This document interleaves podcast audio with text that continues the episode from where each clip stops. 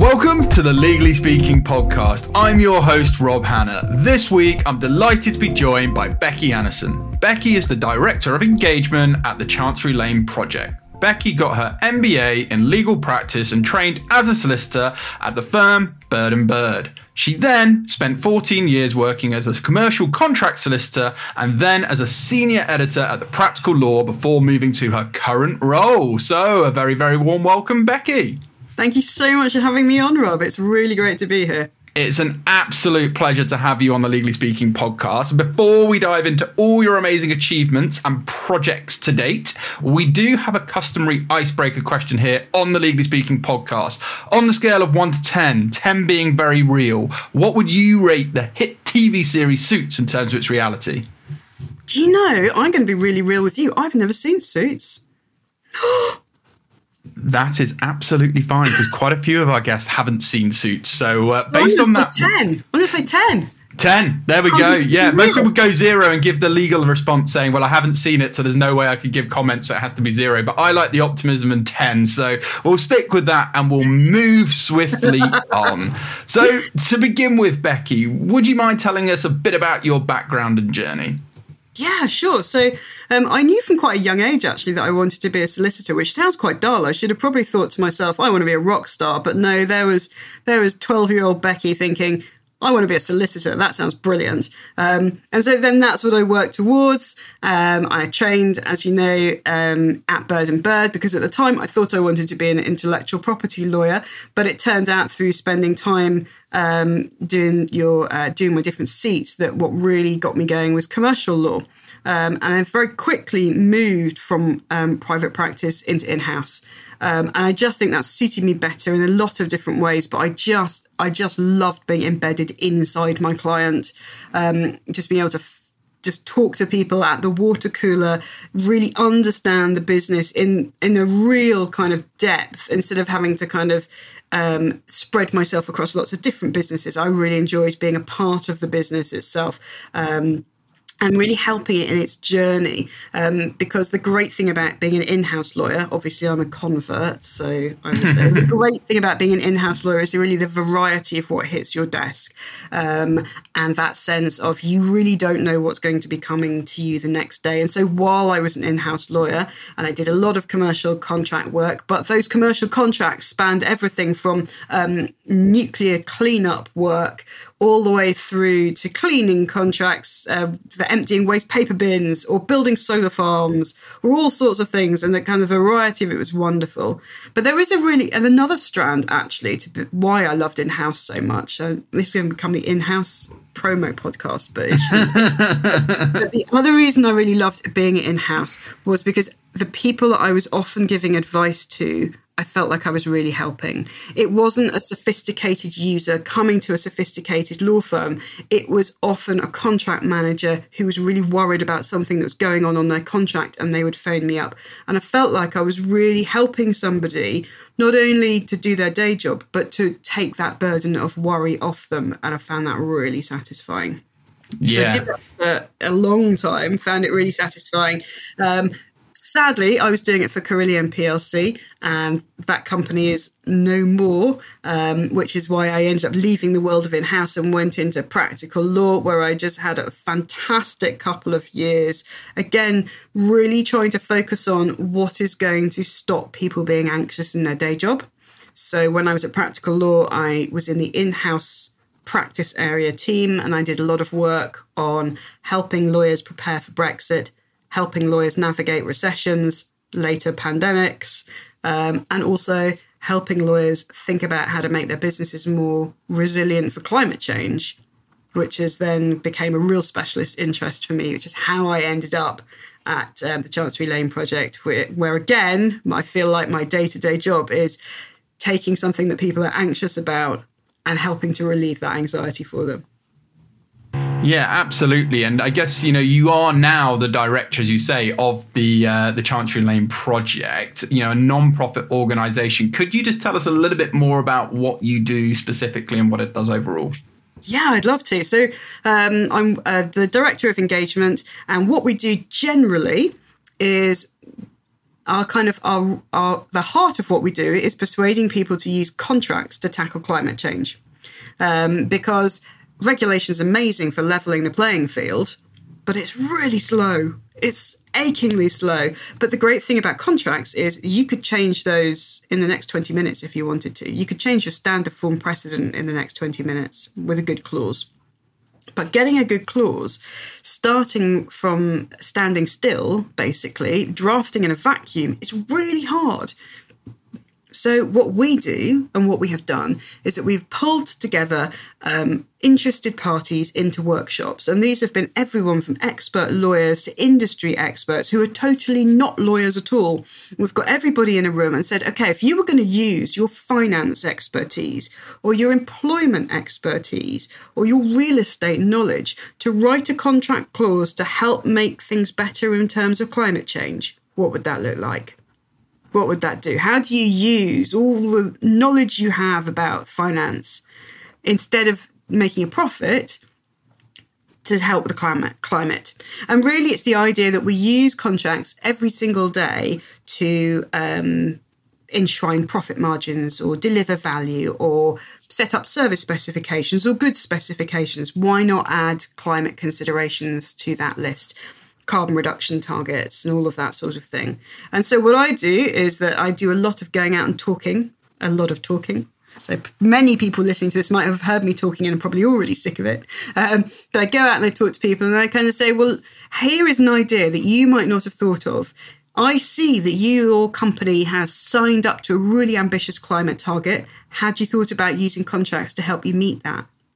Here is how you could do it. Oh, and by the way, we've got one hundred four clauses and a toolkit to help you do that and loads of workshops, and it's all free. I'm going to say that one more time, actually.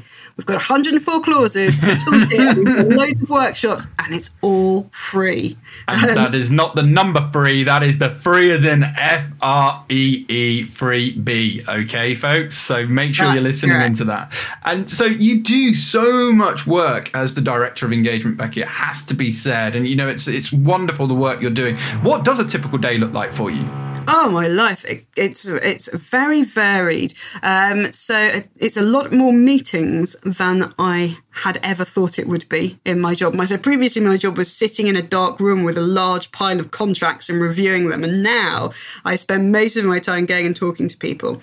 And those meetings vary. Sometimes I'm telling people about the Chancery Lane Project because they have heard about us, but they want to know more about what we do.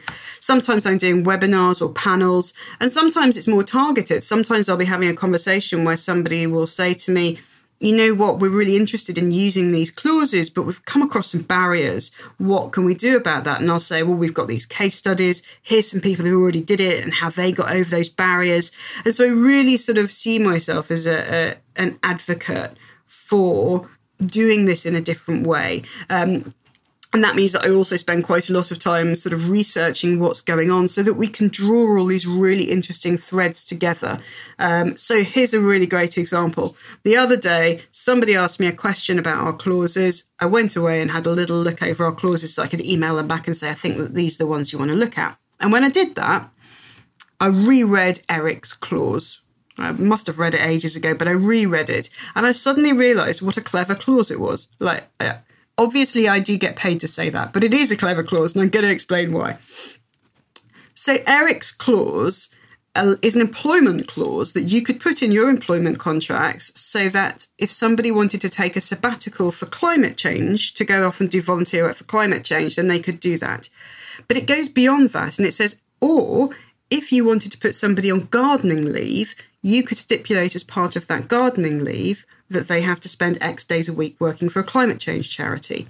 So isn't that amazing? Because gardening leave, a company's paying for it anyway. You could either have that person sitting at home twiddling their thumbs for six months, a year, or you could say, you can sit and twiddle your thumbs for three days a week, but for two days a week, we want you to volunteer with this climate change charity. And in doing so, you would get a whole load of extra skills and experience and knowledge, which is now becoming really important, that you can take into your next job. But it's not knowledge which is going to undermine your previous company. It's only going to lift everybody up. So sometimes my job is really just, just thinking and drawing these connections out and then once I've done that thinking, going out and saying to people, hey, you'd use gardening leave in your organisation. Had you thought about pegging it to volunteering for climate organisations? I love that idea, and I think it's super, super powerful and makes so much sense. And you touched on there about the Chancery Lane Project, how it does assist lawyers and industry experts to create these clauses. Why do you think it is important for both lawyers, industry experts to be educated about drafting those clauses? I think there's a lot of different reasons, and it's a great question. But I think the primary reason is that this is where the risk is now sitting. Climate change is such a massive area of risk. We are very familiar with using contracts to manage our risk. And I think that for anybody who's sitting there thinking climate change doesn't apply to me, and I know that there's been some recent guidance on this from the Law Society saying, you know, we are all climate lawyers now, really, in a way, because there is no area of life that climate change does not touch on. So there's no area of law and legal practice that climate change does not touch on. And so part of what we're doing when we are doing these drafting workshops and running our seminars and our webinars is helping people to upskill into something. And this is something I wanted to talk to your listeners about in particular, and and you know what I'm going to say, but which is that there are very few climate experts right now. There are very few climate employment experts or climate finance experts. There has never been such an exciting time to be a young lawyer, I think, because you can carve out an amazing amount of expertise in a very short period of time because everybody's starting from scratch right now. You know, the partners are starting from scratch when it comes to climate risk and climate knowledge and climate contracting. So you can get in at the ground floor on a very new practice area, which is only going to get bigger, sadly, because climate risk and climate problems are only going to get worse, and governments are only going to hopefully increase what they're doing to fix it. But that means more legislation. That means a whole new practice area of climate risk is here. And now is your opportunity to get in at the ground floor.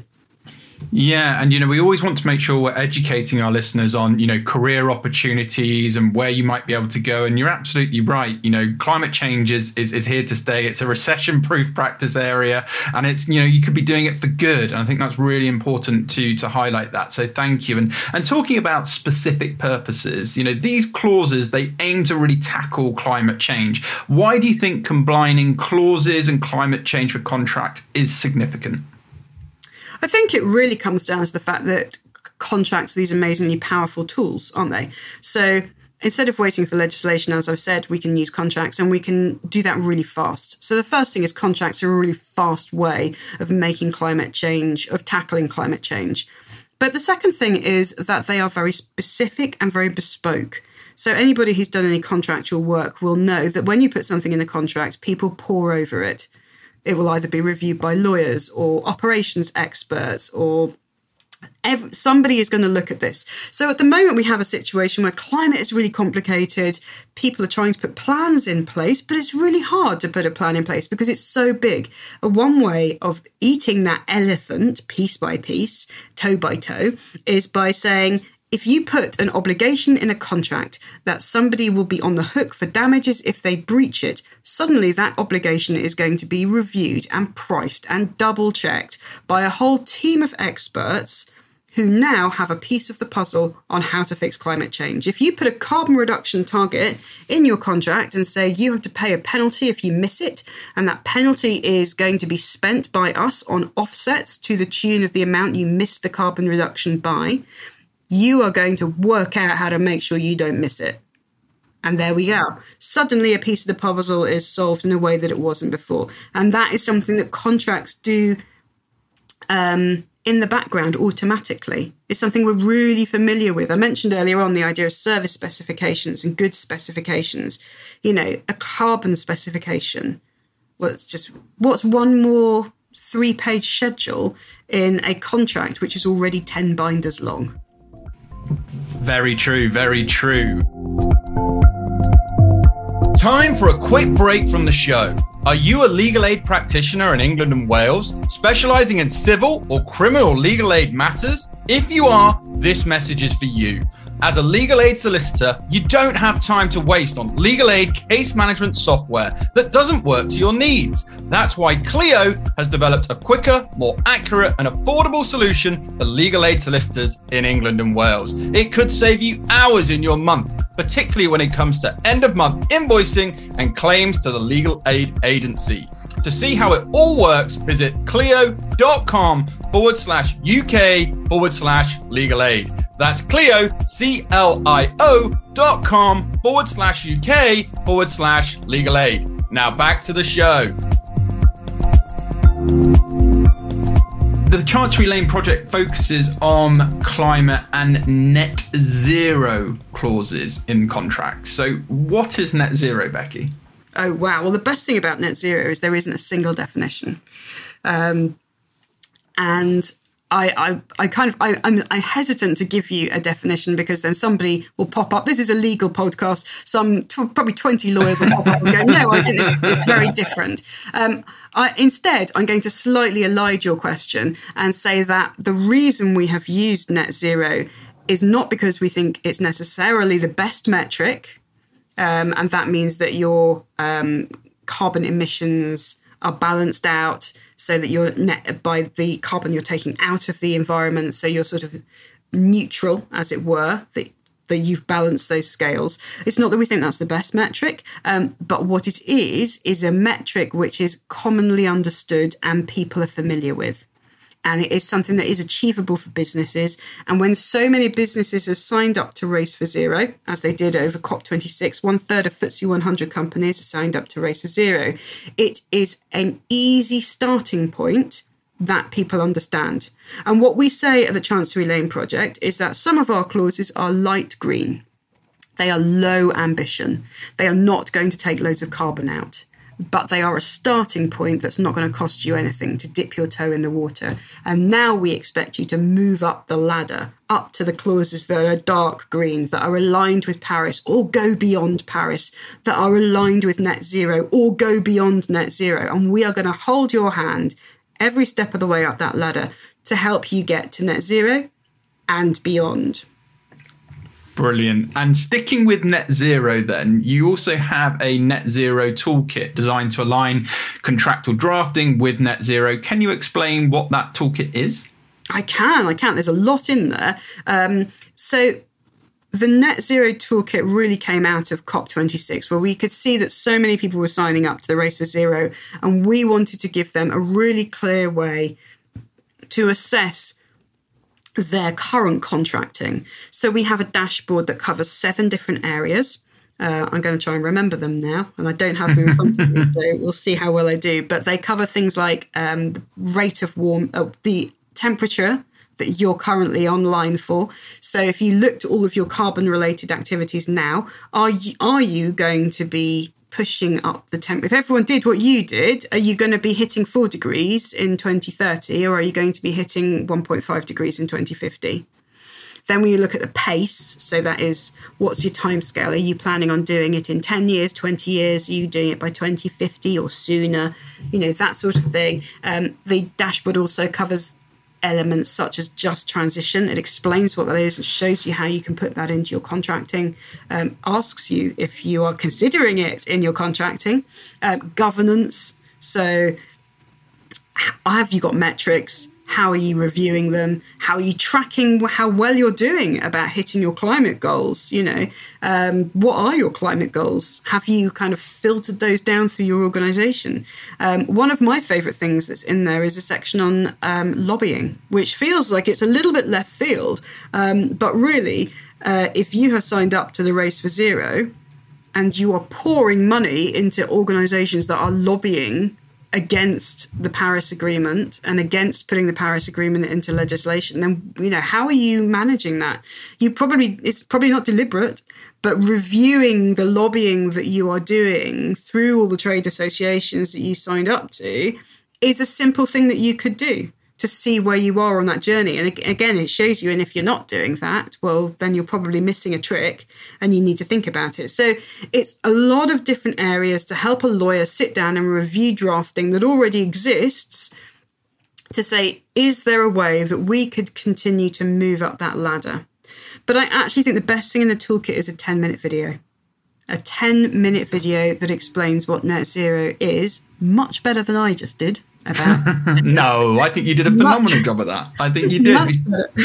It's not straightforward. So you, you did not. a you did a sterling job, but I would encourage people also to check out the video just to also digest video and audio content. How about that? That's and, brilliant. The reason I think this video is so good is because it's only ten minutes.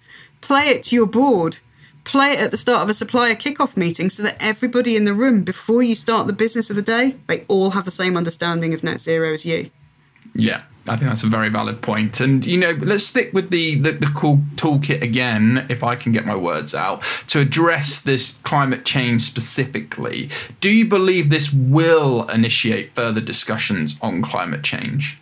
I think it has already initiated further discussions on climate change, which obviously I feel very good about, um, because it has really broken down the things that people need to talk about into really easy yes or no questions. And I think that really is really helpful, actually. There's a lot of um, confusion about climate change. And what I mean is this. If you can look at a clause in a contract and say, OK, this clause will take out um, X amount of carbon because it's a carbon reduction clause. So we've got our baseline. The clause says that that baseline has got to be reduced in a year's time by X percent. So if this clause goes in and if it's complied with, we know that X percent carbon will come out. Brilliant. And your supplier comes back to you and says, that's going to cost you, uh, I don't know, a green premium of uh, an extra twenty thousand pounds. Well, then there you are. How do you make that decision? But you have a very clear decision to make now. You know how much carbon is going to come out because it's in the clause. You know how that's been priced. Are you going to pay for it? Who's going to pay for it? And it just it just suddenly takes all of this, oh, we don't really know how to do it, and puts it into these really, really painful but necessary, clear questions. Yeah, no, and you're absolutely right. And, you know, I think it's important that, you know, this is all leading to accountability and change, which I think is paramount. So, you know, are there any um, practicalities which make drafting clauses into contracts specifically difficult? What solutions can be offered to tackle this problem? Sure. I think the biggest problem, actually, with getting climate change clauses in is buy-in. You know, who who has set who has the say over whether a contract gets changed? And and let's be real and let's be honest. Some of our clauses will increase the negotiation time. Some of our clauses will attract a green premium. You know, so that, and these are going to be barriers. If you want a contract where you want uh, a huge amount of value for money, um, and you're not prepared to pay any more, and you. You need it signed yesterday and you don't want to spend another week negotiating the green clause, you know, that's a big barrier. So I think we need to take that step back. The way that we get these clauses into contracts, firstly, we make it easy by showing people the clauses are there, by showing people what can be done. I think, you know, getting over that hurdle of not being able to see what the solution could be. That's why we are here, is to say, here is an option. Here is an idea. Here's a thing you could do. Um, but the next step is then buy-in. It is getting people to understand why these should and could uh, could go in. And that might mean getting all of your supply chain in a room, educating them about climate change, educating them about your organisation's goals for climate change, and talking with them about how they're going to partner with you to achieve that. It might be talking to your main board of directors and saying, actually, this is probably a bigger risk for our business than we realised because of X, Y, Z. Maybe you're worried about getting sued. Um, maybe you're worried about having Extinction Rebellion blocking your offices off for five days. You know, uh, maybe you're worried about reputation damage um, or stranded assets, but kind of saying, actually, there's a problem here that us as lawyers, we can help you fix. And one way we can do that is through contracts. And I think that having that conversation is essential. Yeah. And yeah, again, I, I just love how you're articulating this, because it's just it's just pulling into line what, what I see is, is completely necessary and, and going to basically improve and make a huge difference to, to the world that we live in. So with regards to your website then, your website states you have thirteen hundred legal professionals collaborating and I believe two hundred eighty-five participating organisations, which is a heck of a lot. What types of professionals and organisations are utilising the toolkits? So a lot of um, law firms have looked at it and reviewed it, and some of them, and I'm going to name check T L T Law because we've got a case study on them, have put some of our clauses into their standard form precedents. Um, so that's one way, is people putting them in their standard form precedents, so they just get rolled out as standard. Um, but we also have had a huge... huge amount of engagement from corporates, which has just been really satisfying. And I think that that's quite natural, actually, because probably what has happened is a C S R committee somewhere has set a target, and then they've told an in-house lawyer, oh, by the way, we need to achieve that target. Um, and so and we provide those in-house lawyers a really quick fix, an easy set of tools that they can immediately start to to to, to put into their work, the day-to-day work, to help them fix that problem that they have been handed by somebody else. Um, and and I think that's really helpful. The other um, constituency of people who have been really engaged with us and really amazing are procurement professionals, non-lawyers, but people who deal with contracts on a daily basis and are really very much at the sharp end of negotiating with suppliers about getting contracts, um, clauses into those contracts. And they have been absolutely amazing and, and really engaged as well. Yeah, and it's interesting you mentioned procurement, because before I launched my, my legal recruitment business, K C Partners, um, you know, I did a lot of recruitment in the procurement space, and uh, yeah, I did a lot of work with them, and still have a lot of friends, and they do have an eagle eye, and they are very good negotiators. Yeah. That's for that's for sure. Um, sticking with with firms, then, Nigel Brooks, senior equity partner oh. from Clyde and Co, uh, Clyde and Co, shall I say, has said working with T C L P has been invaluable in expanding me and my colleagues' practices to encompass the practice. Practical considerations of climate change. What a ringing endorsement that is. How would you like future firms to benefit from working with T C L P? Oh, that's a great question. And also thank you to Nigel Brooks, because Clyde and Co have been an absolutely amazing, um, supportive organisation, um, uh, as have many other law firms. And I can't list them all, but they are all listed on our website if you wanted to go and look. Um, how can we help? Well, I'm going to say to you the thing that I've said to lots of law firms and partners. Um, this is an area where corporates are desperate for help. This is a piece of chargeable work, not the things that we do, but the area of climate risk management. And whether that's through contracts, um, whether that's through internal policies, and risk assessment procedures or whatever. There is an absolutely massive problem here that lawyers could be making money out of as a practice area. And I'm going to say it in this way because, you know, obviously I am a tree hugger, but I appreciate that not everybody in the world is a tree hugger. Um, But so this is a potential practice area. And what I would really like to see is law law firms looking at what we've done and having that spark off in their own mind. Oh, hang on a minute. Where could we take this? We can use these clauses as a starting point to suddenly build up a climate risk business. And there are accountancy firms out there, there are management firms and consultancy firms out there who have climate risk businesses. And I would like to see law firms really having climate risk businesses as well. And some are. I know that Clyde and Co and Nigel Brooks have an amazing um, climate risk business. I know that Minters in Australia have an amazing climate risk business, and others do as well. But this is a fantastic opportunity for lawyers. As you say, it's a recession-proof practice area that's on the rise. There we go. That's got a bit of a ring to it, actually. Recession-proof practice area on the rise. Yeah, but we're keeping temperatures low. Um, so in terms of, um, I guess, people wanting to be, you know, get involved with this, I'm sure it will attract a lot of interest because we do want to highlight the importance of this uh, this particular episode. How can people or companies interested uh, get involved with the project? I think there's a few different ways. And the first and the easiest is please sign up to our newsletter. When we have new events, um, when new clauses come out, because we publish new clauses or we update clauses, then it all comes out via our newsletter, and that's the best place to stay in contact with us. Past that, um, my plea would be, please look at our clauses and please use them. We have one hundred and four. If you think there is nothing in those one hundred and four clauses that would work for your organisation, then tell me, because that's a gap that we need to fill.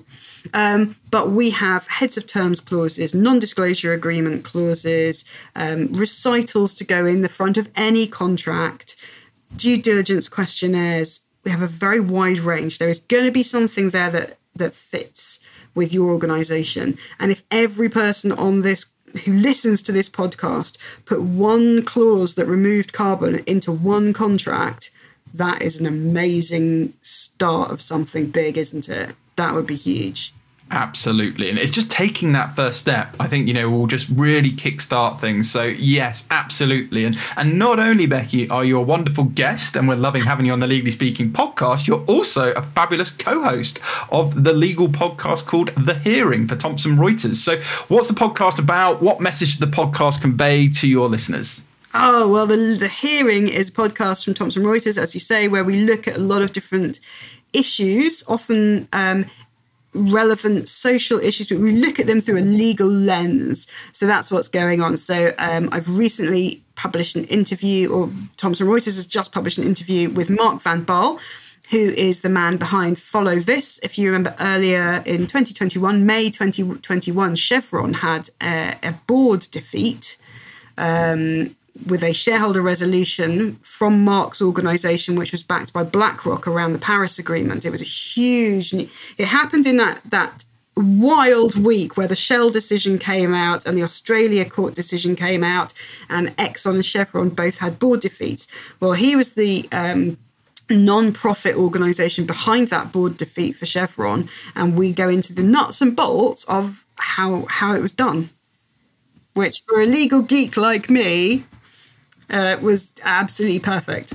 And I think it's fascinating, and I think it's great that you you do that and, and bring that content to to people. And uh, yeah, I think you do a wonderful job. So I would encourage people to definitely check out the Hearing podcast. So finally, Becky, after the twenty twenty-one United Nations Climate Change Conference, COP twenty-six, and as climate change continues to be more and more prevalent, which it most definitely should be, what do you believe is the future for lawyers and the climate? I think the future for lawyers is sort of the same as everybody else, in that we're all living on this planet. And really, and I don't, I don't, I try not to spend too much time on this, um, but things are pretty bad in terms of climate change. They are bad, but but we have a window of opportunity now. Take take us as lawyers. Come closer, lawyers. Come closer, listen it. Um, we are trained to look at incredibly complex things. Incredibly complex situations, and tease out solutions and make those solutions stick, make them stick um, because you're in breach of contract if you don't, or, you know, all the many other reasons. But to make, we are there to make things really happen. Now, when you th- consider all of the skills that lawyers have and the crisis we're facing in the climate and how complicated it is, just imagine what could be achieved if a group of incredibly intelligent people who are very good at sifting information, complex information, and coming up solutions were mobilised to fix it. Because that's us. That's you. That's me. Wow. What a powerful message. And I guess just to, to, to wrap up then, if our listeners would like to learn more about the Chancery Lane Project or your podcast, The Hearing, I know you mentioned the newsletter, you know, is that still the best way for people to contact you specifically? Or feel free to shout out any other social media or web links. We'll also share them with this episode for you too. So we're on Twitter and we're on LinkedIn if you want to look for Chancery Lane Project over there. Um, or you can email me at becky dot annison at chancery lane project dot org if you have a question. Um, and I would absolutely love to help you with that. Yes, absolutely. And thank you so much, Becky. It's been a real pleasure having you on. You know, really important discussion today. And I hope we've we've highlighted the importance and what practical solutions and steps and accountability we can do to really pioneer the change. But we'd like to wish you lots of continued success with the project and your career. But for all of us on the Legally Speaking podcast for now, over and out. This week's review comes from Sarah. Powerful, Five stars. Amazing to hear a podcast that shines a light on how varied the legal industry is. Hearing from a number of people with unique journeys consistently instills me confidence that my route is also taking me down the path of success. Incredible. Zara, thank you so, so much for your kind words from all of us on the Legally Speaking podcast. We appreciate you.